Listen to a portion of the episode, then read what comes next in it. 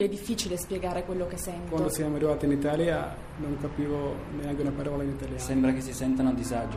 Da 180 anni il Cottolengo è al fianco dei più fragili in Italia e nel mondo. Dona il tuo 5 per 1000. Vai su cottolengo.org o chiama 800 121 952. Cottolengo! Radio 1 News Economy. Sandro Marini in studio, buonasera. Chiusura di seduta con il segno più per le borse europee, positiva anche Piazza Affari, ma per un quadro completo della giornata ci colleghiamo con Milano, con Sabrina Manfroi. Buonasera Sabrina. Sì, buonasera. Giornata che era partita piatta si è rivelata positiva per le borse europee con l'eccezione di Londra grazie al rialzo dell'indice PMI dei responsabili agli acquisti di marzo nell'Eurozona. La borsa migliore è quella di Atene, salita del 3,6%, bene anche Milano, più 1,20%. 20%, Parigi più 0,67%, Francoforte più 0,9%, Londra invece meno 0,26%. A Piazza Affari, mentre al Senato si discute la riforma delle popolari, si mettono in luce i titoli bancari, Monte dei Paschi più 5,5%, Intesa San Paolo più 3,4%, tra gli industriali Sale, Fiat più 1,7%, bene anche Mediaset più 3,2%.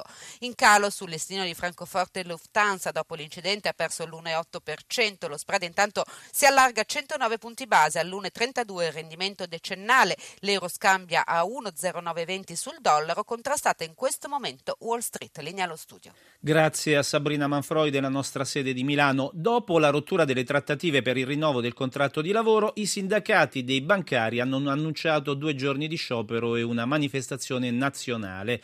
Per Giulio Romani della FIBA CISL, le banche intendono scaricare il costo della crisi interamente sui lavoratori. Per l'ABI, i sindacati chiedono garanzie garanzie inattuabili dati i tempi di ristrettezze. Qualsiasi intesa, dice una nota, deve tener conto delle dinamiche dei costi. Verso l'Expo. Vinitali verso un nuovo record di visitatori. La massima rassegna vinicola mondiale che si conclude domani a Verona Fiere è anche una sorta di prova generale in vista dell'Expo 2015 che si aprirà il primo maggio a Milano. Il salone del vino dell'Expo sarà curato proprio dalla Fiera di Verona. Sentiamo allora il presidente Ettore Riello intervistato da Roberto Pippan. Una folla sta riempendo i grandi saloni del Vinitali, tanti stranieri, non solo operatori del settore, ma turisti, curiosi di conoscere attraverso il vino i nostri territori. Riello. Oggi dobbiamo veramente pensare all'estero di più di come ci pensavamo prima. Il supporto al vino è la tradizione di un paese, la cultura, gli usi, i costumi, cioè quindi una storia che possiamo rappresentare insieme al vino che è un filo conduttore straordinario. Qui esiste il grande connubio tra la manifestazione del Vinitali oggi e l'Expo, cioè oggi consolidiamo il ruolo nazionale del Vinitali con una grande proiezione verso l'estero e lì all'Expo non faremo altro che rappresentare dico, una grande capacità di visibilità anche al di fuori del nostro territorio. Questo vale soprattutto per regioni che sebbene abbiano una storia antica non hanno sufficiente visibilità sui mercati stranieri. Da questo punto di vista Vinitali è stata anche la vetrina delle nostre migliori produzioni e delle nostre migliori realtà, non solo gastronomiche. È un mondo di grande visibilità di brand, di immagine, di prodotto, però è molto frammentato con aziende che hanno anche dimensioni strutturali che magari non gli consentono di arrivare facilmente in giro per il mondo. Ecco, credo che Vinitali abbia questo ruolo insieme poi all'Expo del maggio di quest'anno, proprio per riuscire a dare a queste piccole aziende una pari opportunità rispetto alle grandi. Noi facciamo anche leva su tutta una serie di strumenti nuovi, soprattutto dell'e-commerce, e quindi attraverso una promozione fatta molto bene qua e una capacità poi con l'e-commerce di rendere dico, noto il prodotto, stiamo realizzando anche la parte della struttura di come poi coniugare anche la consegna fisica del prodotto. Non arrossiamo di fronte a nessuno in qualsiasi tavola del mondo perché i produttori italiani veramente hanno investito tantissimo nella qualità e lo si vede. Si riferisce ai francesi, non abbiamo più niente da invidiare a loro. Ci manca solo un po' di marketing, dobbiamo fare un pochettino più i transalpini e un differenziale diciamo limitato rispetto a quello che c'era precedentemente perché il prodotto c'è, è di grandissima qualità, adesso dobbiamo investire quello che stiamo facendo un po' sul marketing e poi credo che avremo una posizione di, di altra natura. Diamo, diamo, molto fastidio a tanti, forse l'Europa se ne sta accorgendo da un po' e ci cerca di tenere all'angolo, ma speriamo che con questa nuova Presidenza del Consiglio di riuscire a venire da fuori. Con un impegno finanziario di oltre 40, no, 40 milioni di euro, anche la Svizzera si prepara all'Expo. I nostri vicini d'Oltralpe sono stati fra i primi ad aderire all'evento, come conferma il responsabile del padiglione svizzero Andrea Arcidiacono ai nostri microfoni.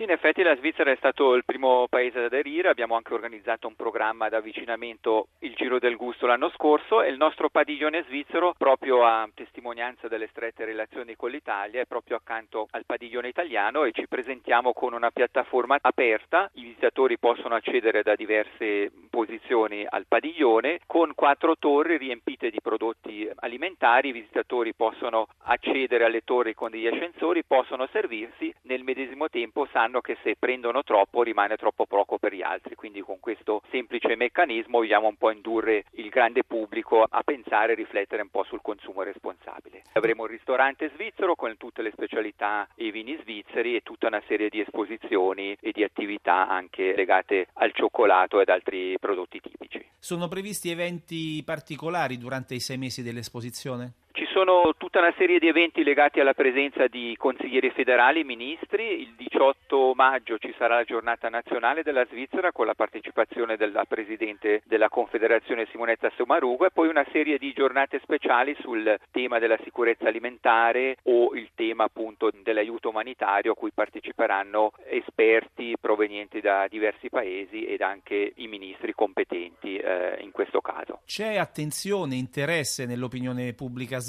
verso questo appuntamento di Milano? Ma in questo momento siamo in una fase in cui eh, l'interesse sta crescendo, abbiamo visto ad esposizioni universali precedenti che il grande interesse eh, c'è soprattutto quando l'Expo Milano inizierà e visto che il, il tema è molto interessante, l'alimentazione e Milano è molto vicino alla Svizzera e il padiglione svizzero e anche altri padiglioni presentano delle attrazioni, delle riflessioni interessanti sul tema, ci sarà sicuramente poi un aumento, una crescita dell'interesse durante i sei mesi dell'Expo. Ci sarà anche il tentativo di attirare i visitatori anche nel vostro paese? Certo, abbiamo le ferrovie federali svizzere che hanno organizzato durante l'Expo dei treni speciali dalla Svizzera all'Italia, poi anche Svizzera Turismo che ha iniziato una campagna, la Svizzera un passo da Expo, in cui hanno creato dei pacchetti turistici per attirare visitatori italiani o di altri paesi da Milano, insomma dal nord Italia alla Svizzera, insomma con una serie di destinazioni molto attrattive sia nelle città sia in montagna.